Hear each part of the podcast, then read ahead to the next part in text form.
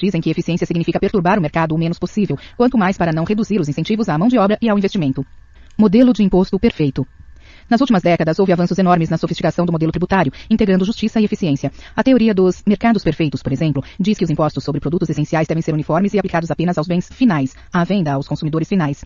Os impostos sobre a renda, ligados mais à capacidade que à renda, e os impostos sobre lucros empresariais e rendimentos do capital devem ser mínimos. A análise da falha de mercado, por outro lado, diz que os impostos sobre coisas indesejáveis como poluição aumentam o bem-estar coletivo. Em geral, as políticas tributárias seguiram a direção apontada por essas teorias, atentando ao mesmo tempo para a receita e a aceitação pública. Leitura de quadro. N. Robert Jacques Turgot. Nascido em Paris, na França, em 1727, Turgot estava destinado ao sacerdócio, mas recebeu uma herança familiar em 1751 que lhe permitiu seguir a carreira de administração. No fim dos anos 1760, tornou-se amigo dos fisiocratas e depois conheceu Adam Smith.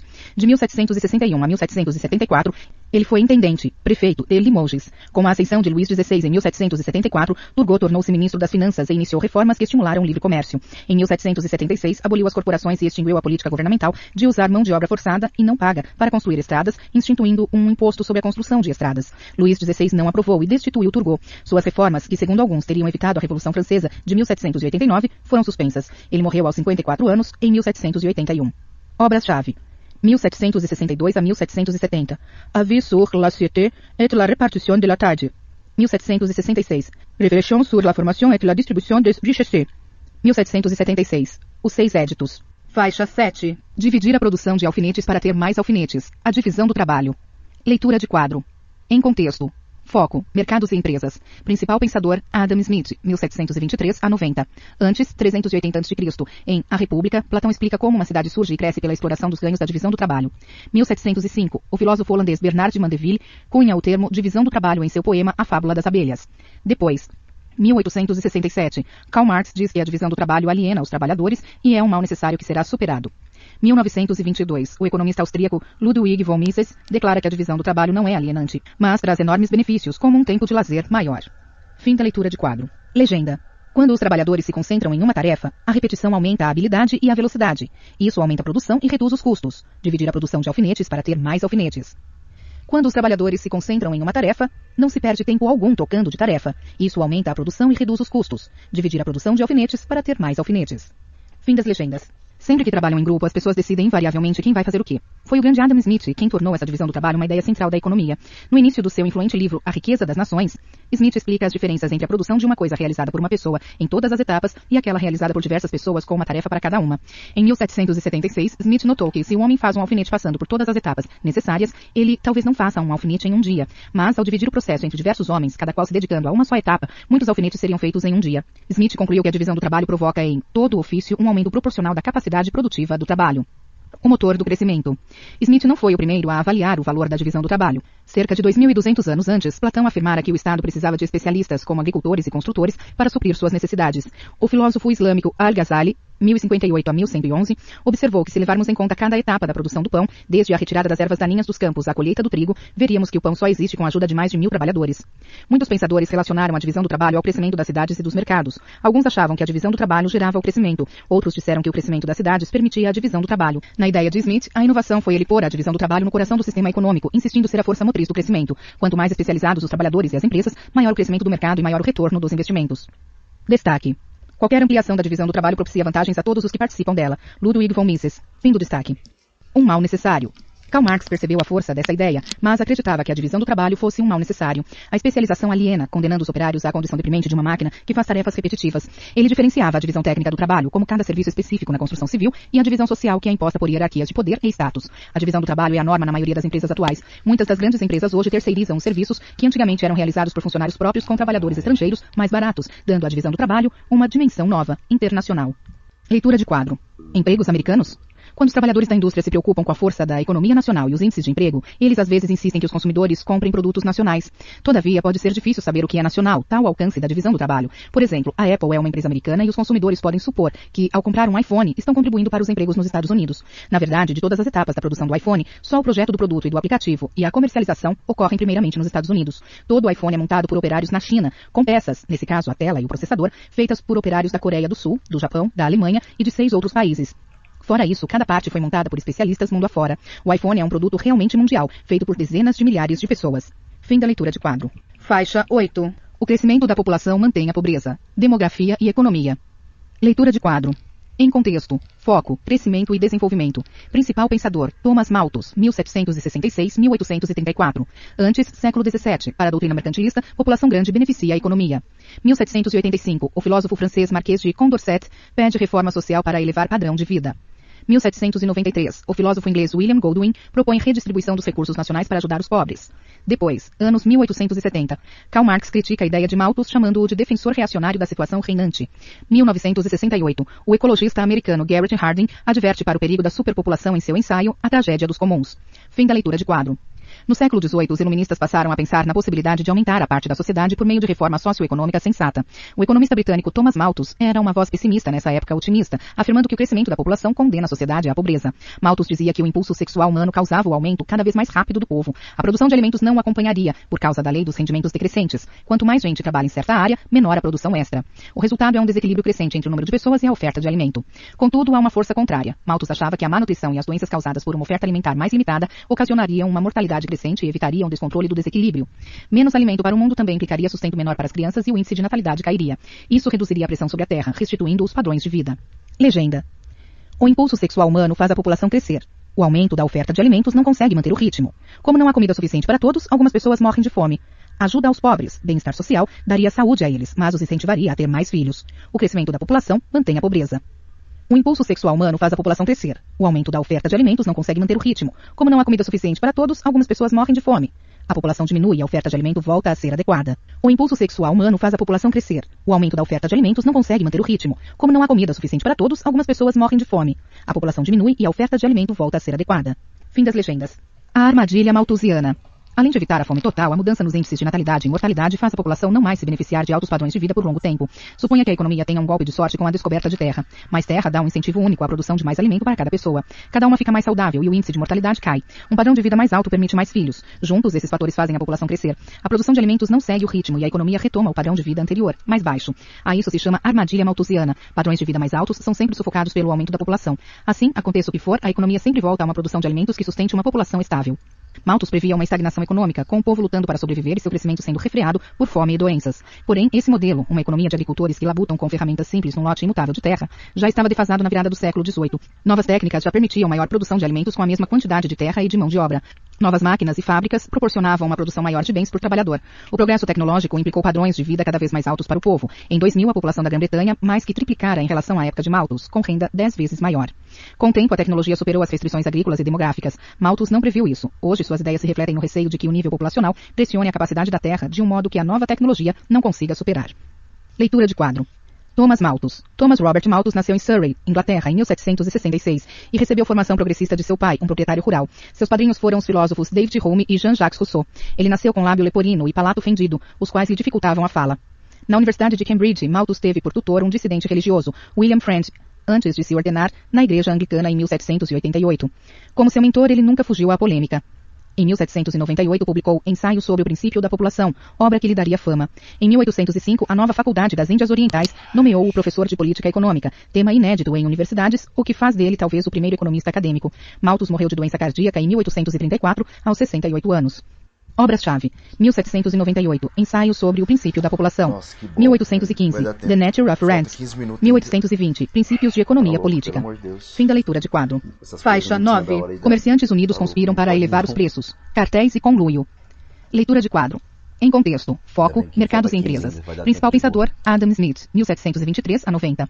Antes, anos 1290, Venceslau II, duque da Boêmia, adota leis para evitar conluio de comerciantes de minério para elevar preços. Anos 1590, comerciantes da Holanda reúnem-se em cartel com o monopólio de especiarias das Índias Orientais.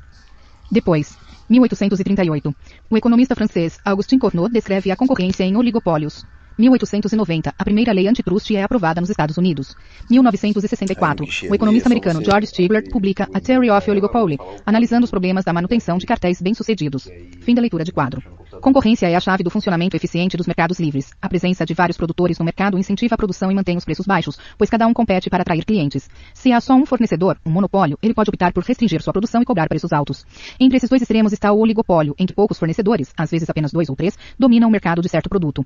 A concorrência entre os produtores num oligopólio seria, obviamente, interessante para o consumidor, mas existe uma alternativa para os produtores que pode ser mais vantajosa para seu nível de lucro: cooperação. Se optam por isso e combinam não solapar um ao outro, eles podem agir em grupo e editar os termos do mercado em benefício próprio. Leitura de quadro. Quando o mercado só tem poucos fornecedores, estes podem decidir fazer conluio, formando um cartel. Os membros do cartel podem fixar preços altos e baixar a produção a fim de aumentar seus lucros. O mercado se transforma em um monopólio virtual e a concorrência desaparece. Comerciantes unidos conspiram para elevar os preços. Fim da leitura de quadro. Formação de cartéis. Esse tipo de cooperação entre empresas é chamado pelos economistas de conluio. A precificação resultante torna os mercados menos eficientes. O economista escocês Adam Smith reconheceu a importância do interesse individual nos mercados livres, mas desconfiava das intenções dos fornecedores a ponto de advertir. As pessoas de um mesmo ramo raramente se reúnem, nem por alegria e diversão, mas a conversa termina em conspiração contra o público ou em alguma trama para elevar os preços. A cooperação entre produtores existe desde que o mercado existe, e as empresas de muitos ramos do comércio formaram associações em benefício mútuo. No século XIX, nos Estados Unidos, essas práticas restritivas ou monopolistas eram chamadas trusts, termo hoje substituído por cartel, que atua no âmbito nacional e internacional. O trust ganhou conotação negativa, embora fosse notório nas economias alemã e americana dos anos 1920 e 1930.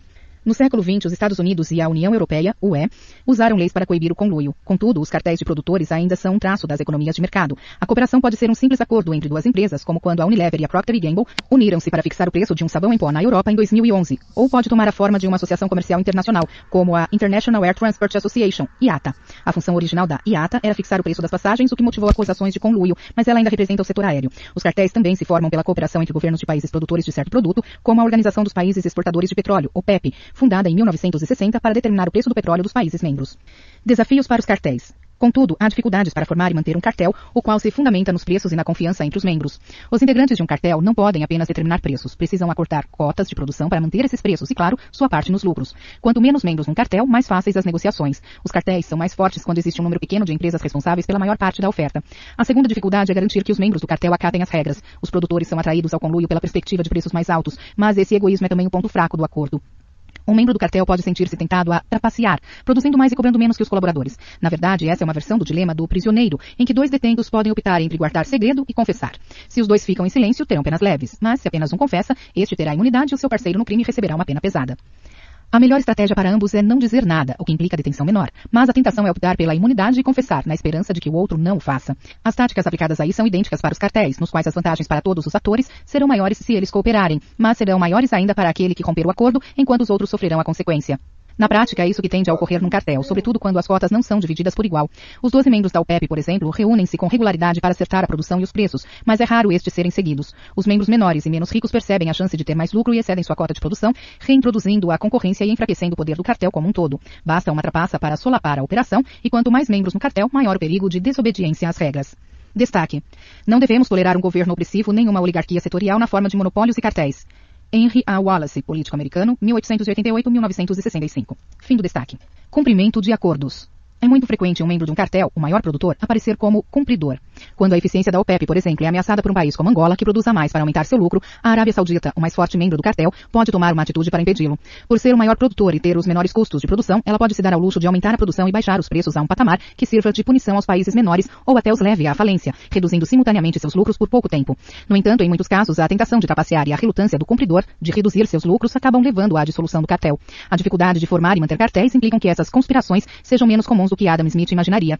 Nos anos 1960, o economista americano George Stigler provou que a suspeição natural dos concorrentes atua contra o conluio de um cartel e que a existência dos cartéis torna-se menos provável à medida que mais empresas entram no mercado. Como resultado, mesmo os setores em que existam poucos produtores de porte, como o de consoles, de videogame ou de celulares, a preferência recai sobre a concorrência e não a cooperação.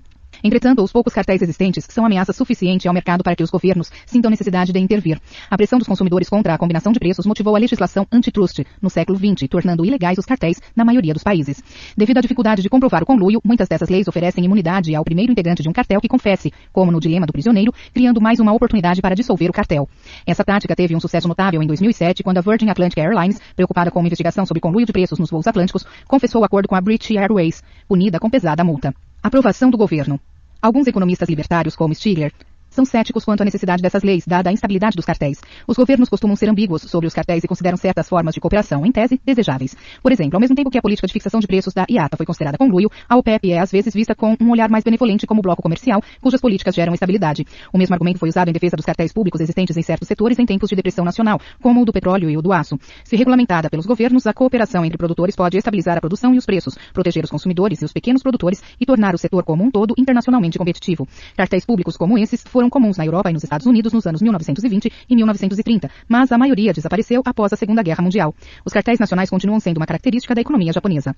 Destaque. Os economistas têm seus louros, mas não acredito que as leis antitrust sejam um deles. George Stigler.